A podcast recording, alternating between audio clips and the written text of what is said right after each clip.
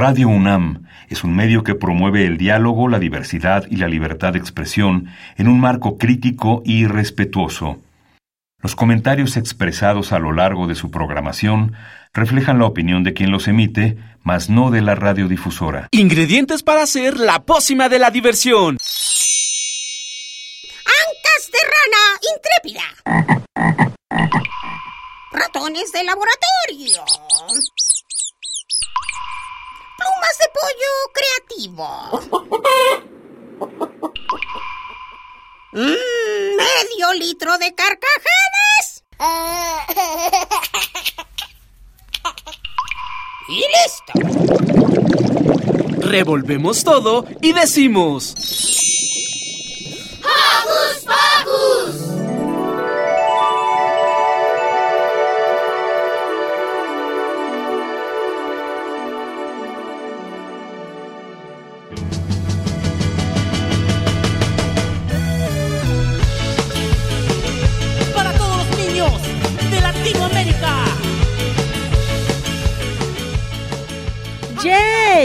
Sean bienvenidos, queridos Hoku Escuchas, a una emisión más de este subprograma infantil de confianza, Hocus Pocus. Yo soy Silvia y los recibo con un beso sonoro. Por supuesto, estoy feliz de que nos puedan acompañar esta semanita. Y antes que nada, vamos a mandarle saludos a los Joco conductores. También agradecerle al equipo de producción, Car, Ale, Pablo y Daniel. Y por supuesto, no pueden faltar un beso cariñoso para Mini Santi y Alex. Ahora sí, empecemos, porque hoy en Hocus Pocus, Ricky nos trae una entrevista exclusiva que le hizo a Ana Gabriela Guevara, directora general de la CONADE. Después tendremos una nueva cápsula de Ale Matamoros sobre los cuentos de las niñas rebeldes. Nuestro querido Daniel Sandoval conversó con Ania López y Aldo Rico, que nos hablan del proyecto Pipupets Títeres. Y ya para terminar, en nuestra sección sanadora, Liz conversó con el pediatra Alex Chávez acerca del Día Mundial sobre la concienciación del autismo. Todo esto acompañado de muy buena musiquita, así que no se despeguen de su radio que ya inició Hocus Pocus.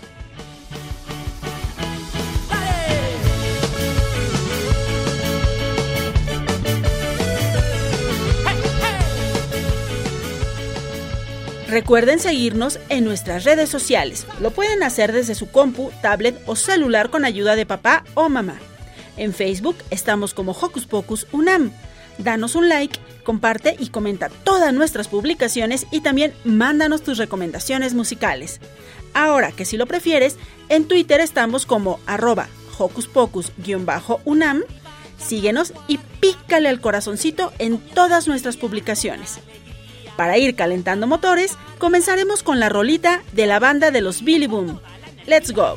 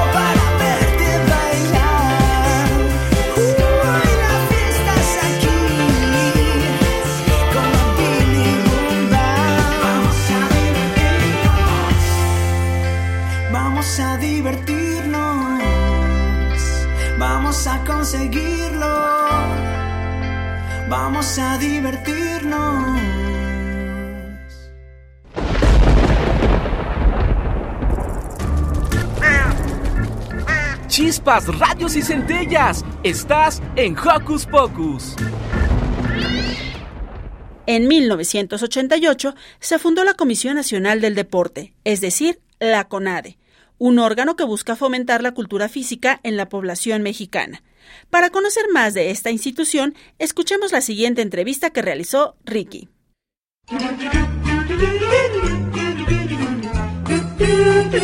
¿Listo micrófono? ¡Yeah! ¿Listo invitado? ¡Yeah! ¿Listas las preguntas? ¡Yeah! Tres, dos, al aire. Ahora va la entrevista.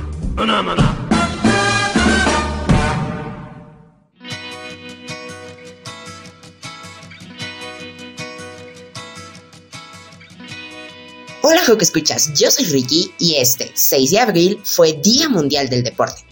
Por lo que el día de hoy me encuentro con Ana Guevara, quien es directora general de la Comisión Nacional del Deporte, exatleta, campeona mundial de atletismo, ganadora de la medalla de plata en los Juegos Olímpicos de Atenas 2004 y de en 400 metros de atletismo y ex senadora. Bienvenida. Muchas gracias, Ricky, un gusto. Muchas gracias a usted por estar aquí. Bueno, para empezar, ¿qué es y qué hace la CONADE? Bueno, la CONADE es el organismo que rige el deporte nacional. Aquí pues, tenemos a los atletas que representan al país, se dictan todas las políticas que tienen que ver con eh, relacionadas al deporte. Organizamos junto con todos los estados de la República pues los, los grandes eventos nacionales para el nuevo semillero y también todo lo que tiene que ver relacionado con la activación física y el, el deporte en general organizado con el sector educativo, con la Secretaría de Educación y con las universidades también los eventos que tienen que ver con deportes autóctonos, sectores populares, etcétera. Pero pues prácticamente todo lo que tiene que ver relacionado con el deporte está aquí en la CONADE. ¿Por qué es tan importante el deporte? Deporte creo que es una disciplina que tiene muchos beneficios, pero el más importante de todos es que está relacionado con la salud. Como ex deportista te puedo decir que una de las grandes eh, llaves que tiene el deporte es enseñarte a competir desde muy temprana edad. Todos aquellos niños y niñas que tienen la oportunidad, de eh, incursionar en el deporte, el deporte te enseña muy temprano cómo es la vida. Y la vida pues está hecha de caídas y de levantarte, de corregir y de seguir. Y el deporte es constancia, perseverancia, insistencia y siempre volver y repetir el mismo ejercicio hasta que sea perfeccionado. Y que te, te da esta llave de vida, entender que en la vida es así. Y cuando lo aprendes muy temprano, pues te soluciona muchas cosas que en la vida te vas a encontrar, pero hasta la parte madura. Y entonces el deporte relacionado con la salud, relacionado con que el entendimiento y la competencia más importante es la de tú contigo mismo, creo que eso es la importancia más grandiosa que tiene el deporte, más allá de que es recreativa, más allá de que es este, social, que congrega y que tiene un gran ingrediente que se llama emoción. Por eso es que a la gente le gusta tanto verlo por televisión o seguirlo o emocionarse cuando un mexicano o mexicana tiene un resultado a nivel internacional. ¿Qué actividades tiene la CONADE? La CONADE tiene, bueno, internamente eh, tenemos tres direcciones, subdirecciones que una tiene que ver solo con selección nacional, todos los eventos que tienen que ver con los atletas que viajan al extranjero, su otorgación de becas, su seguimiento de resultados. Luego tenemos otra de deporte que atiende a las disciplinas que no son olímpicas, pero que son importantes también para el sistema, como los que te mencionaba hace un rato, deportes autóctonos, federaciones que no están dentro del sistema de, del olimpismo, como el wuchu, el, la charrería, el automovilismo, muchas de estas disciplinas que no están dentro del olimpismo, y luego la de cultura, que, que esa dirección atiende todo relacionado con los nacionales CONADE. La fiesta más grande que tiene la CONADE en torno a la participación nacional. Ahí llegan los mejores atletas juveniles de todas las entidades de la República y eh, se acompaña también para hacer grandes eventos como el de deportes autóctonos, los deportes este, indígenas y también algunas otras eh, festivales que se lleven a cabo por parte de la CONADE, pero pueden ser muchas más actividades. También pues, organizamos eventos de carácter internacional, acompañamos a, a otros organismos del, del, gobierno del país para que sean asesorados en cuanto a la parte técnica y logística que tiene que ver con lo deportivo. ¿Qué eventos deportivos vienen próximamente para el país? Para este año tenemos la final de Copas del Mundo de tiro con arco, donde México es protagonista en el tiro con arco tenemos ahí medallistas olímpicos y la, la, apuesta de que puedan llegar a ser algunos para esta edición próxima que es París 2024. Y también en octubre tenemos el Campeonato Mundial de, de Voleibol de Playa en Tlaxcala, que es la primera vez que sale de Europa el Campeonato Mundial de Voleibol. Y derivado de un éxito que hubo el año pasado, llevamos un evento de playa adentro de una plaza de toros.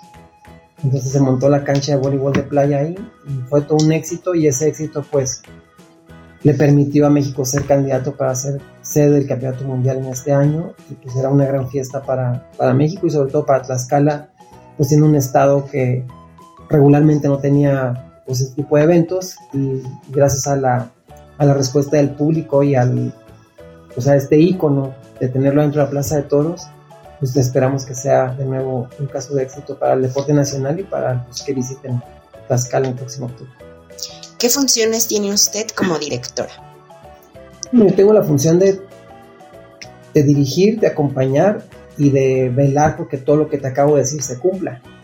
Eh, mi relación con los demás entes colaboradores del, del sistema de gobierno o del deporte y presido eh, el Sistema Nacional del Deporte. En este sistema están todas y todos los directores del deporte de cada una de las entidades federativas. Cada estado tiene un director de deporte y también están todas las federaciones que, de cada disciplina deportiva.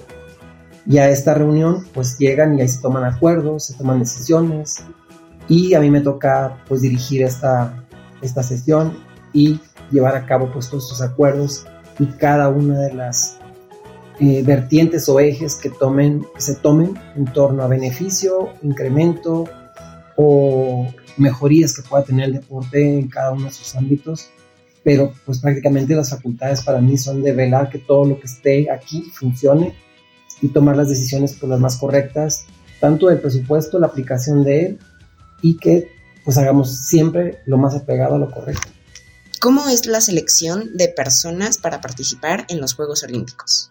Cada disciplina tiene un, criterio, cada disciplina establece cuáles van a ser los mecanismos para apoyar Juegos Olímpicos. Algunas son por puntos, otras son por ranking.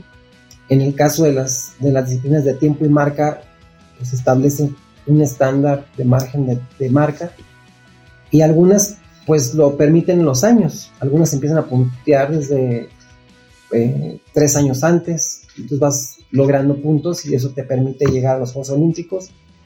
Y luego tiene otro esquema donde pues de última hora puedes calificar, lo, lo famoso que le llaman el repechaje, pero es eh, el criterio de cada disciplina deportiva. Para el caso nuestro, pues tratamos de llevar a los deportistas que tengan la posibilidad de estar ahí, eh, los hacemos viajar al, al, al mundo, a competencias donde puedan lograr esos puntos, eh, acompañando sus entrenamientos, en su seguimiento para que puedan tener condiciones físicas y logren las marcas que se están requiriendo. Algunos están en, en, en el top 10 del mundo, esos prácticamente pues, tienen asegurado su, su pase a los Juegos Olímpicos, pero hay otros que pues su anhelo es solamente ir a Juegos Olímpicos, entonces ellos son los que batallan un poquito más para, para estar y para lograr la, la clasificación. ¿Qué le espera a México en los Juegos Olímpicos de 2024? Creo que vamos a hacer un buen papel. Hay disciplinas muy sólidas como la que te acabo de decir, tiro con arco. México es protagonista en esta disciplina. Hemos estado trabajando con el equipo. Eh, a partir de los Juegos Olímpicos pasados en Tokio se abrieron eh, pruebas donde ya son de pareja, hombre y mujer, y esto pues le abre y le amplifica la posibilidad a México de poder tener resultados. Otra disciplina también muy fuerte para México es el taekwondo donde en el pasado mundial, el que fue en Guadalajara en noviembre pasado, eh, México quedó campeón del mundo como equipo por los resultados obtenidos, así que pues esperamos que los resultados para el equipo mexicano sean mejores y que esta, esta nueva forma de competir para el tiro con arco pues le permita tener más metales a México en, en el certamen. ¿A usted qué es lo que más le gusta de ser directora de la CONADE? Pues me gusta mucho por ver atletas de nuevo inicio y verlos con toda la ilusión con la que llegan y con la que plasman su deseo de, de alcanzar su plenitud como atletas.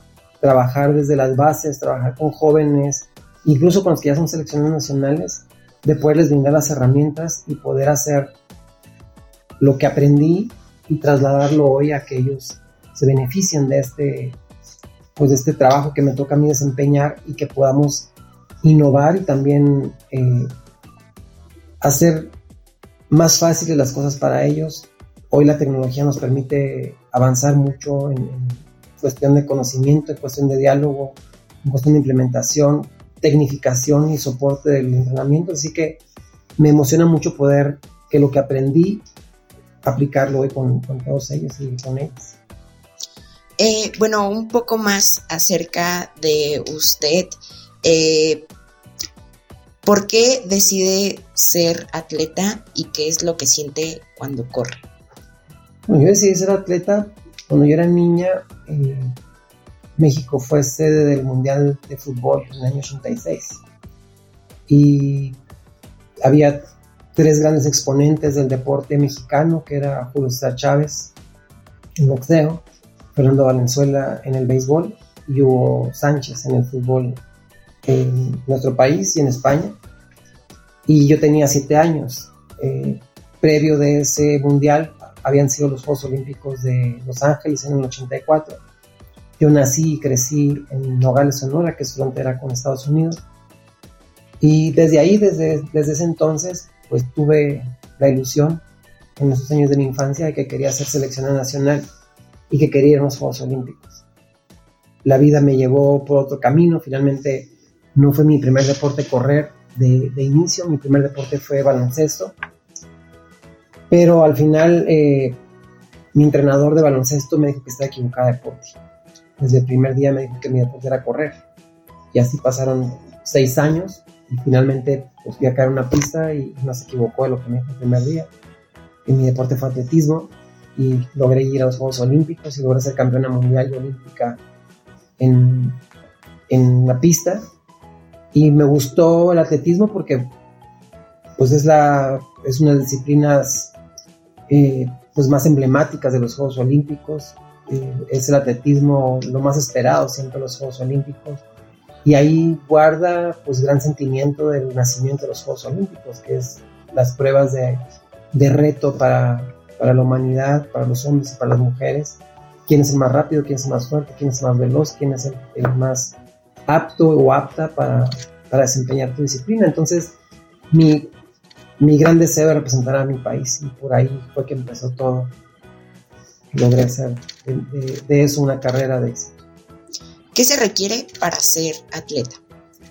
Bueno, primero entrenar, segundo dedicarte y prepararte para lograrlo. Se requiere mucha disciplina. Lo que empieza como una, como una afición se va volviendo cada vez un reto mayor y tienes que eh, pues dedicarle más, más horas de entrenamiento. Y entre más crece tu nivel deportivo es mayor la exigencia porque la perfección pues es más demandante. Entonces tienes que como te decía al principio el factor acierto error es todos los días y todos los días tienes que trabajar sobre, sobre lo mismo. Eh, dedicarte al, al, alto rendimiento dedicarte al, a, a querer ser un atleta profesional pues requiere un tiempo mucho mayor que quien solamente lo, lo hace como hobby. Más sin embargo, cualquiera de los dos escenarios siempre ocupas la disciplina y la dedicación. Eh, bueno, ya para terminar, eh, ¿qué siente usted de haber ganado una medalla olímpica y de ser campeona mundial de atletismo? Híjole, es el mayor anhelo que se tiene. Y cuando trabajas y lo logras, es cuando dices valió la pena todo lo que lo que implicó llegar hasta aquí y que se cristalizó un sueño. Representar a México y darle el, esa distinción a México de tener ese metal se vuelve pues algo único. Pues muchísimas gracias por la entrevista. Ella es Ana Guevara, directora general de la CONADE, exatleta, campeona mundial del mundo en atletismo, ganadora de la medalla de plata en los Juegos Olímpicos de Atenas 2004 en atletismo de 400 metros y ex senadora. Muchísimas gracias, por la entrevista. Yo soy Ricky y nos despedimos. Adiós.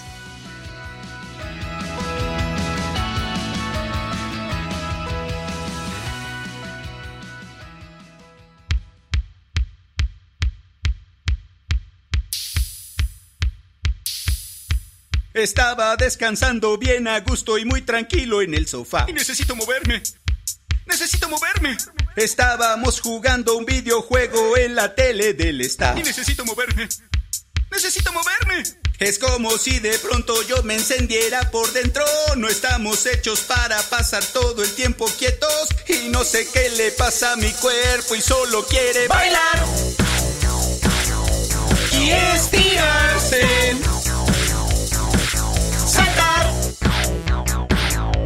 ejercitarse. Estaba preparando unas botanas con salsita en la cocina. Y necesito moverme. Necesito moverme.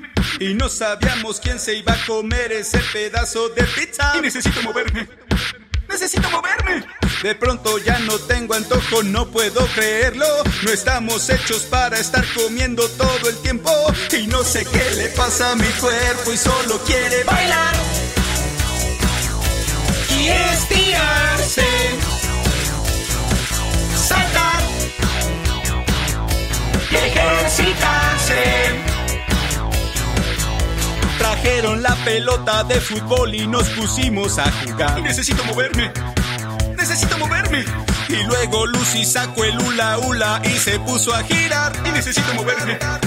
Necesito moverme. Es como si me hubiera comido viva una rana. Brincamos sin parar como si no hubiera mañana. Y no sé qué le pasa a mi cuerpo y solo quiere bailar.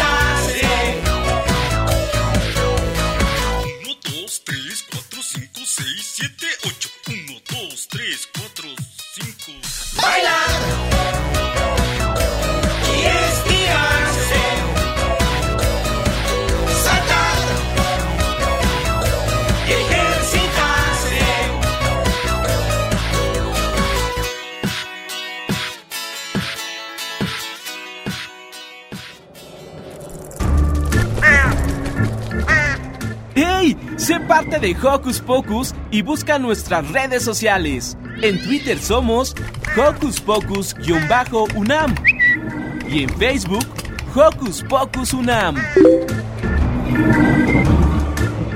Seguimos en Hocus Pocus y pese a que ya terminó marzo, queremos seguir apoyando la lucha por la defensa de los derechos de las mujeres. ¿Y por qué no hacerlo conociendo más historias de heroínas? Por eso, Ale nos preparó la siguiente cápsula. Hola, hola, Joco Escuchas. Espero estén teniendo un lindo fin de semana. En esta ocasión, les quiero contar la historia de la gimnasta Simone Biles. Esta historia viene relatada en el libro Cuento de Buenas noches para Niñas Rebeldes, de las autoras Elena Fabili y Francesca Cavallo. Había una vez una niña que podía volar. Se llamaba Simone Biles. Simone era una gimnasta, la mejor de toda la historia en Estados Unidos. Cuando Simón empezaba su rutina, la gente no le podía quitar los ojos de encima. Era rapidísima, muy fuerte, súper flexible y sumamente ágil. Volaba por los aires con mucha gracia y velocidad, hacía giros y vueltas y siempre lograba aterrizajes perfectos. Simón empezó a practicar gimnasia a los 6 años. A los 18 años había ganado tantas medallas que cuando viajó a las Olimpiadas de Río, la gente no esperaba que ganara una medalla, sino cinco. Un día, una periodista le preguntó, ¿qué hay de la meta de ganar una medalla de oro? Las medallas no pueden ser metas, contestó Simón con una sonrisa. Es como dice mi mamá, si dar lo mejor de ti te hace salir primera, genial. Si significa terminar en cuarto lugar, también es genial. La mamá de Simón la adoptó cuando tenía tres años. Y desde ese entonces le enseñó que ser humilde y dar lo mejor de sí misma eran la única forma de llevar una vida significativa e inspirar a la gente a su alrededor. En las Olimpiadas de Río, Simón ganó cinco medallas y cuatro fueron de oro. Qué bonita historia, ¿no lo creen, Joco Escuchas? En definitiva, cuando las cosas las hacemos con amor, siempre vendrán acompañadas de grandes recompensas. Así como dijo la mamá de Simón, siempre den lo mejor de ustedes, que seguramente lo mejor recibirán. Yo soy Ale Matamoros y les deseo un gran fin de semana. Hasta pronto.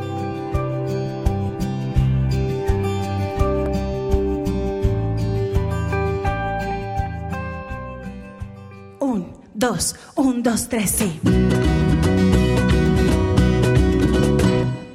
Tengo otro. Pies pero el corazón intacto. Dime tú, que reconoces de en mí. Dime tú, que reflejo para ti. Dime tú, si puedes ver lo que hay en mí. Escucho un poco raro, pero leo bien los labios. Ando un poco lento, pero siento muy, muy rápido. Dime tú, que reconoces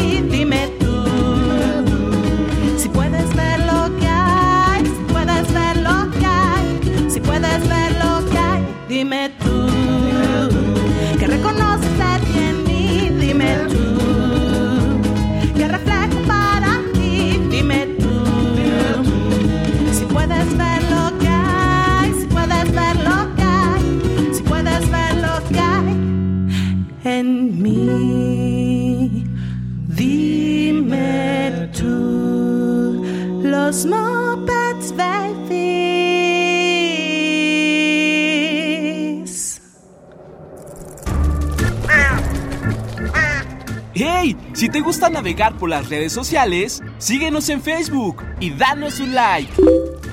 Encuéntranos como Hocus Pocus Unam. Es momento de conocer más del proyecto Pipupets Títeres. Escuchemos la charla que tuvo Daniel Sandoval con Ania López y Aldo Rico. Adelante.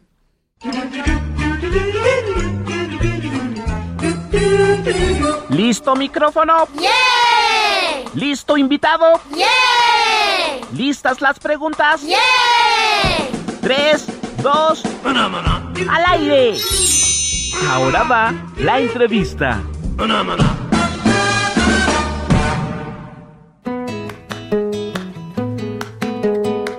Hola chicas y chicos de Hocus Pocus, yo soy Daniel y estoy muy contento porque hoy hablaremos de teatro, pero de uno que me gusta mucho, el de títeres, marionetas o muñecos. Es por eso que hoy invitamos a Ania López, actriz y titiritera, y Aldo Urrico, actor y titiritero de Pipu Pets Títeres. ¿Cómo están Ania y Aldo? Muchas gracias por aceptar esta entrevista. Hola, muy bien, gracias por la invitación. Muchísimas gracias por la invitación, estamos muy contentos de que nos entrevisten. Igualmente estamos contentos de tenerles aquí en Hocus Pocus. Oye, Ania y Aldo, me gustaría que nos contaran acerca de su paso por los escenarios de Pipupets. ¿Cómo es que llegaron al mundo de los títeres? Y antes de que nos cuenten toda la historia de Pipupets Títeres, pues quisiera conocer su historia personal. Sí, pues yo estudié la licenciatura de arte dramático en la UAP y después, saliendo de la licenciatura, tomé algunos talleres y conocí a Moisés Cabrera, que fue con quien pues ya me adentré al mundo de los títeres. Con él eh, pues hemos aprendido varias cosas, a construir. Sobre todo con él aprendí a trabajar el tallado en una espuma y a construir los títeres también en una espuma.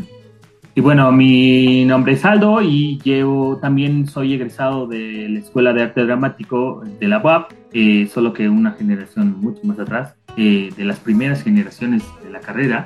Y también después eh, Ania me invitó a trabajar con Moisés Cabrera y pues bueno, desde ese entonces estamos trabajando en Pipoppets y ya después con el paso de los años he ido tomando talleres de construcción, dirección y dramaturgia de títeres. Oigan, ¿y ustedes cuando estaban en la carrera se imaginaban que iban a hacer teatro de títeres? No, de hecho no. En la carrera tenemos una materia que es de títeres, pero es optativa. Entonces, la verdad es que yo no la tomé. Yo conocí los títeres hasta que salí de la carrera. Y a mí no me gustaban los títeres. Yo prefería hacer teatro dramático. Eh, pero pues mira, el, el destino me, me llevó al teatro de, los títeres. Primero llegué al teatro infantil. Cuando tuve mi primer contacto con el teatro infantil, me gustó mucho esa interacción con el público infantil y, y dije, pues yo creo que podría dedicarme a hacer teatro infantil. Y bueno, conocí los títeres y dije, bueno, ya me atraparon por completo y así sí me veo el resto de mi vida haciendo titiritero. Qué padre que pudieron haber encontrado este camino. Y tal vez haya niñas y niños que no conocen, pues, qué es el teatro de títeres. Me gustaría que ustedes nos contaran qué son los títeres y cuántos tipos de marionetas hay. El teatro de títeres para nosotros es una muñeca, un objeto animado por una titiritera, un titiritero, y los tipos de títeres son infinitos, pero digamos los más conocidos son el moped, como le llaman, títere de mesa, eh, el guiñolo de guante que le llaman, los títeres planos que sirven para contar eh, historias con teatro de papel o, o teatro de sombras. Los títeres de hilos.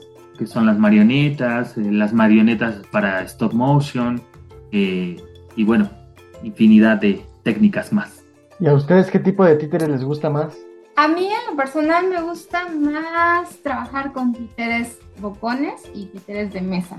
Sí, a mí también me gusta trabajar mucho con el, con el títere bocón. Creo que te permite pues muchas cosas, acercarte mucho al público, eh, sobre todo para las infancias creo que funciona muy bien el títere bocón o, o puppet. Y para las niñas y niños que no conocen este tipo de títere, ¿nos podrían hacer una breve descripción de cómo es o cómo es que se usa?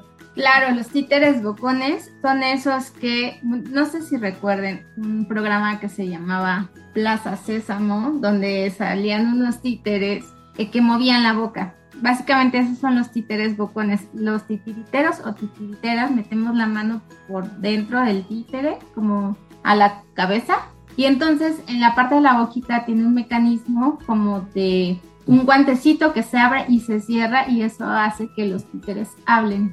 Y además este tipo de títeres permite mucha cercanía con el público, ¿no? Sí, claro, y sabes también, por ejemplo, cuando están sorprendidos pueden quedarse con la boca abierta y entonces, bueno, dicen, ah, está sorprendido, ¿no? D digamos que tienen eh, como, como mucha, un poco más de gestualidad. Pueden medio abrir la boca, sonreír, enojarse, ¿no? Como que, que lo permite mucho ese, esa técnica. Órale. Pero también me gustaría que platicáramos sobre las características del teatro de títeres. ¿Ustedes creen que hay algo elemental, algo que sea característico de este tipo de teatro? Pues mira, es como todo, eh, pues lo primordial es tener una historia para poder contarla y bueno, lo característico son los títeres, ¿no? Que un títere puede ser un objeto, puede ser una olla o una cuchara, un teléfono, puede ser, no sé, una lapicera, una misma lámpara se puede convertir en títere, ¿no? La, lámpara como tal no es un títere, es una lámpara, es un objeto, ¿no? Pero podemos convertirlo en, un títere, en un personaje, ya sea que la lámpara, podríamos irnos como a lo típico, ¿no? Ponerle a la lámpara de mano unos ojitos, una boquita y cabellito y ya es un personaje. Pero también puede ser una lámpara que tiene vida, ¿no? O sea, es decir, la lámpara se mueve, camina, habla, pero no deja de ser una lámpara. ¿Sí me explico? Sí, claro. Siento que igual el hecho de darle vida a objetos inanimados, pues también te da la oportunidad de poder hacer crecer tu imaginación. Sí, exacto. Y eso permite también eh, el acercamiento de las infancias con el arte de los títeres sin necesidad de tener un, muñeco, ¿no? Prácticamente es como cuando jugábamos de niños y niñas que, que no teníamos juguetes. Bueno, a mí me pasó, creo que es la realidad de muchas infancias, de la infancia en México, que juegan, no sé, con corcholatas de, refresco, una botella de plástico se convierte en un balón y bueno, esa misma botella se puede convertir al rato en un avión o un, o un cochecito, pues, ¿no? Y eso es como bien interesante, no, no necesitas como de un, un- un juguete caro como para poderte divertir. Claro, sí, hay que usar la imaginación. Ahora me gustaría que nos contaran sobre Pipupets Títeres. ¿Cómo es que comienza este proyecto? Pues Pipo Pets inicia hace 15 años, justamente este año cumplimos 15 años. Iniciamos la compañía con Moy Cabrera, Alu Rico, también está dentro del equipo Berito Olvera, que es la vestuarista, está Ale Vega, que ya nos ha construido algunos títeres de madera y ha diseñado algunas escenografías. También está eh, Gerardo Sánchez, que él lleva casi toda la parte gráfica. Este equipo es el que ha estado trabajando durante varios años. En todos los montajes hay un pedacito de cada una de estas personas. Como Ania lo decía, llevamos 15 años trabajando y las propuestas que tenemos son propuestas de la compañía, es decir, desde la dramaturgia, la propuesta estética, es creada por, por Pipopets Títere Teatro. Y ahora que nos estaban platicando acerca del equipo, cuéntenos este proceso de diseño y construcción de los títeres que utilizan. Bueno, pues todo parte de una historia y a partir de la historia empezamos a construir los títeres. Una vez que está como el diseño de títeres, también vemos eh, la gama de colores con la que, que se va a trabajar la obra para en base a eso también utilizar los colores que van a llevar el vestuario, la misma escenografía y también el vestuario de las y los titiriteros, ¿no? Y la técnica que vamos a utilizar Ujú. en, en el montaje. Si va a ser guiñol o de mesa o bocón o, o- una técnica mixta que, que por lo regular es lo que como contamos nuestras historias. y a partir de la técnica que utilicemos, realizamos el diseño de la escenografía y luego la construcción de títeres y escenografía. Oigan, ¿y ustedes tienen algún títere que sea su favorito? Yo tengo varios, la verdad es que tenemos como 13 Trece montajes en repertorio y creo que en cada una de las obras hay un títere que me gusta mucho. Sí, no, no tengo uno en especial, la verdad. Yo, por ejemplo, me gusta mucho el, el Pirata de Cuento Pirata, que es como una de las primeras obras que montamos. Sí considero que es un eh, personaje representativo de la compañía, pero también me gusta mucho el lobo de Caperucita Roja, bueno, de Ponte Busa Caperuza, que es una versión de Caperucita Roja, solo que conoce al lobo por medio del Facebook. Y pues bueno, es un lobo argentino además, ¿no? Entonces eh, habla así, con el acento, acento argentino y toda esta cosa. Y, y ese, ese personaje me gusta mucho. Es que cada uno representa como, como, como un reto distinto eh, al inicio, ¿no? Bertoldo, por ejemplo, era una técnica que no había trabajado. Eh, no sé si recuerdan el personaje este de Topollillo. Bueno, era- es más o menos de ese tamaño el, el títere y se anima eh, con los dedos, es decir, mis dedos son sus piecitos del personaje. Bertoldo es un títere que está tallado en madera y es muy chiquito, está como 20 centímetros más o menos. Entonces, la animación es un poco más compleja. Y es un reto porque, pues, bueno, yo tengo unas manotas, entonces la idea es que no se vean tanto mis manos, con, porque creo mi mano está del, tam- del tamaño del títere. Me gustaría verlo. Ojalá cuando entren a las redes sociales de Pipupets puedan como checar este títere. Pipupets es una compañía de teatro de títeres que cuenta con un amplio repertorio de obras originales y de estilos propios. ¿Qué obras han hecho a lo largo de estos años y cuál les ha gustado más? Hemos hecho desde la, la primerita que es Cuento Pirata, después Federico el Coyote, Ponte Busca Caperuza, Budada, que es una obra creada para primeras infancias, Sánchez el Agente Gente, que es una obra que ha sido premiada por el guion, por actores, por eh, esa obra premios hemos viajado con esa obra. También con Pirata hemos viajado mucho. Tenemos Vikingos, que es de las nuevas propuestas que tenemos. Tenemos Bertoldo, que también es una obra con la que hemos ganado pues algún premio y hemos viajado mucho con Bertoldo, nos ha ido muy bien. Federico el Coyote, Eh, Alas multicolores, que es una propuesta que tenemos para tradición de Día de Muertos. Una pastorela también tenemos. Morris. Y el pequeño Mons, que ese, ese, ese texto sí está basado en el texto de Maribel Carrasco, que se llama igual, Moritz y el pequeño Mons, pero hicimos una adaptación para títeres. Y ya el resto de las obras son textos originales creados por personaje, personas del- de la compañía. También tenemos una obra que habla sobre la leyenda del café, esa es otra historia. A mí, por ejemplo, una de las favoritas es Bubu Dada. Me parece como muy interesante contarle historias a los bebés, a la primera infancia, y, ver cómo, cómo, cómo reaccionan, cómo prestan mucha atención a la, a la historia, a los personajes, cómo les llaman la atención los personajes de la historia. ¿no? Es una historia sin texto, solo utilizamos onomatopeyas, títeres y música. Todas nuestras obras están creadas para que las pueda disfrutar toda la familia y todas tienen un tema en específico. ¿Para este año tienen alguna presentación u obra, algo que están preparando? Sí tenemos un estreno, aún estamos en la parte de la planeación, pero sí este año queremos sacar un estreno. Sí, de hecho hay, hay como tre- tres propuestas para estrenar este año. Eh, esperemos que nos dé tiempo estrenar las tres. Si no, pues solo con dos estrenos nos iremos este año y ya el próximo lo dejamos para el año que viene. Pues muy bien, esperamos que sí se puedan las tres obras. Y me gustaría que finalmente nos dieran las redes sociales, tienen página web u otros espacios o medios de contacto para encontrarles, seguirles y ver todo su repertorio y también eh, acerca de las siguientes obras que van a estar presentando este año. Nuestro correo electrónico es p-i-p-u-p-p-e-t-s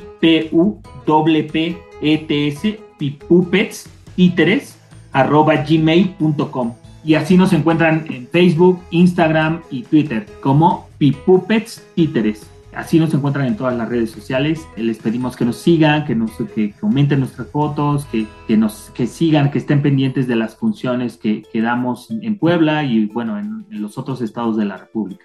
Sobre que todo que estén pendientes este año, porque com- como cumplimos 15 años, tenemos 15 sorpresas durante el año que vamos a dar. Ya dimos una y entonces vamos a estar en diferentes puntos de la ciudad dando una sorpresa. Entonces estén pendientes de las redes sociales para que ahí se enteren de cuáles son las sorpresas. independientemente de las funciones que vayan, que vayan surgiendo durante el año, haremos estas 15 sorpresas, pero la idea de estas 15 sorpresas es que no salga un cartel con anticipación, sino anunciar dos horas o 45 minutos antes de la función para que prácticamente lleguen la persona que, pues es como una sorpresa, ¿no? Que, que no sé, que te encuentres caminando en, tal parque y resulte que nosotros estamos por ahí y que puedas llegar y disfrutar la obra. Y, esa es la idea, como, como acercarnos al público y aunque sean poquitos y, poquitas personas, creo que es como, como muy interesante poder tener contacto con, con las personas así de una manera sorpresiva, como salir de la cotidianeidad. Para que estén atentas y atentos a las redes sociales de Pipupets Títere. Y pues muchísimas gracias Ania López, actriz y titiritera, y Aldo Ulrico, actor y titiritero de Pipupets Títeres. Gracias a ti por la entrevista, de verdad agradecemos mucho eh, que te tomes el tiempo para, para tomarnos en cuenta, pues gracias. Pasamos muy bien.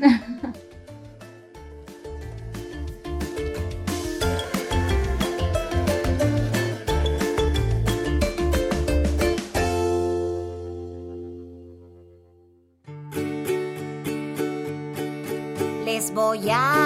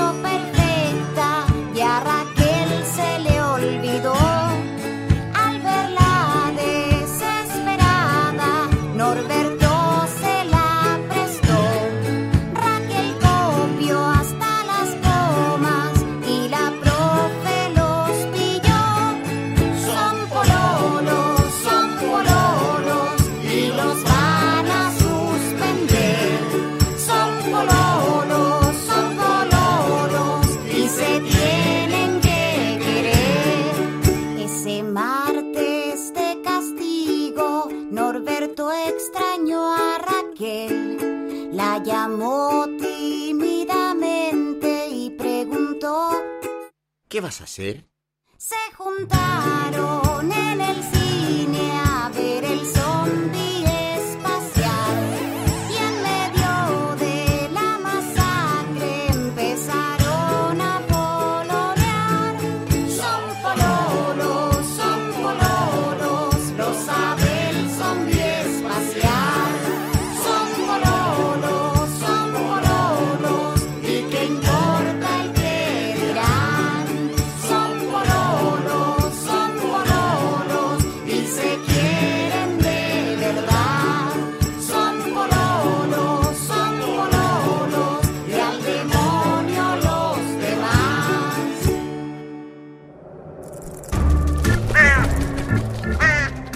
¡Hey! Si te gusta navegar por las redes sociales, síguenos en Facebook y danos un like. Encuéntranos como Hocus Pocus Unam. El trastorno de espectro del autismo es una condición de origen neurobiológico. Y para saber más de este tema, prestemos atención al Sana Sana de hoy. Sana Sana. Hola Joco Escuchas, muchas gracias por estar este sábado aquí en Hocus Pocus. Para la sección de Sana Sana me acompaña el doctor Alex Chávez. Él es pediatra del desarrollo y terapeuta conductual en autismo en Querétaro. Bienvenido Alex y muchas gracias por estar con nosotros. Hola Liz, qué gusto volverte a saludar y sobre todo platicar contigo. Estoy muy agradecido por la voz que me estás prestando para hablar de este tema que tanto me apasiona y que quiero platicar con ustedes. Sobre todo porque el 2 de abril es el día de la concienciación sobre autismo. Alex, ¿qué es el trastorno del espectro autista? Mira Liz, es un trastorno del neurodesarrollo, pero quiero dejar algo bien en claro. Cuando hablamos de trastorno, quiere decir que simplemente funciona diferente. No es una enfermedad, por lo que no tiene que ser curada. Y cuando hablamos de espectro, quiere decir que el abanico de síntomas que se van a presentar puede ser desde muy discreto y no notarse hasta muchos síntomas que pueden ser muy característicos y reconocibles por las demás personas. Las personas que viven con autismo, su principal desafío es la comunicación y la manera en que conviven con los demás. Esto quiere decir, las personas con autismo suelen no entender esta interacción. Si te ven, podrían no saludarte, no mirarte a los ojos o simplemente darte unas respuestas muy cortas y retirarse de donde estás. Y no quiere decir que sean mal educados, simplemente lo hacen porque no llegan a comprender las reglas que aprendemos de una manera muy natural. ¿Qué quiere decir? Cuando yo te veo en la calle, te pregunto cómo estás o tu opinión sobre algún tema, no hay un aprendizaje, nadie me dijo eso. Entonces las personas que viven con el autismo no suelen entender y no suelen tener este aprendizaje, por lo que su comportamiento suele ser diferente. Esto es importante recalcarlo porque pueden ser malinterpretados como groseros o simplemente con una mala actitud. Además de estas características, ¿qué otros desafíos se enfrentan los autistas? Fíjate que algo que también los caracteriza mucho es que son muy apegados a las rutinas. Son niños o personas que tienen que seguir a pie de la letra su día a día y suelen pasarla muy mal si algo sucede fuera de esto. Además, presentan intereses muy reducidos como pueden ser dinosaurios, trenes, pingüinos, etc. Otra característica que puede estar presente son los movimientos repetitivos, esto los puedes identificar porque pueden agitar las manos, pueden caminar de puntitas, balancear su cuerpo para atrás o hacia adelante y estos movimientos de alguna manera les dan satisfacción y pueden presentarse con mayor intensidad cuando están aburridos o para expresar sentimientos como lo puede ser enojo y alegría. Nosotros debemos entender que su actuar es parte de ellos. Debemos ser gentiles y no ser groseros o violentos y en ocasiones pueden necesitar protección por parte de nosotros si observáramos que los otros niños no están siendo agradables porque no entienden sobre qué trata el espectro autista. ¿Cómo podemos ser justamente inclusivos y convivir todos, por ejemplo, en entornos como la escuela, en entornos sociales? ¿Cómo lo logramos, Alex? Cada niño es un mundo y su actuar es diferente, por lo que se recomienda preguntar a la familia sobre el tipo de actividades que tu niño o amigo o amiga le gusta realizar, así como qué situaciones debemos evitar. Hay que recordar que las situaciones que para nosotros son recreativas, para ellos pueden ser incómodas. Entonces, con lo que la familia te diga qué es lo que le gusta, nosotros podemos hacer modificaciones y adaptarnos hacia el tipo de actividades que a los niños les gusta. Y con relación al entorno escolar, los maestros pueden tomar como punto de referencia las actividades que al niño le gustan o los intereses específicos que al niño le gustan. ¿Qué quiero decir? Que si al niño usualmente no disfruta tomar matemáticas, pero sí disfruta el conocer los dinosaurios, puede introducir las matemáticas utilizando los dinosaurios. Y esto lo podemos ir ampliando al resto de las materias para que el niño tome interés y sea también gratificante para él estar tomando las clases y aprovecharlas al mismo tiempo que está interactuando con los otros niños. Alex, si los Joco Escuchas tuvieran otras dudas o quisieran conocer más sobre el trastorno del espectro autista, ¿dónde te pueden contactar? Claro, Liz. Siempre van a surgir muchas dudas y estaré gustoso de responderlas. Me pueden encontrar en Instagram como ale.xpedia. Muchísimas gracias Alex por estar hoy en Hocus Pocus. Muchas gracias y un saludo a todos los Joco Escuchas. Yo soy Liz y nos escuchamos muy pronto aquí en Hocus Pocus.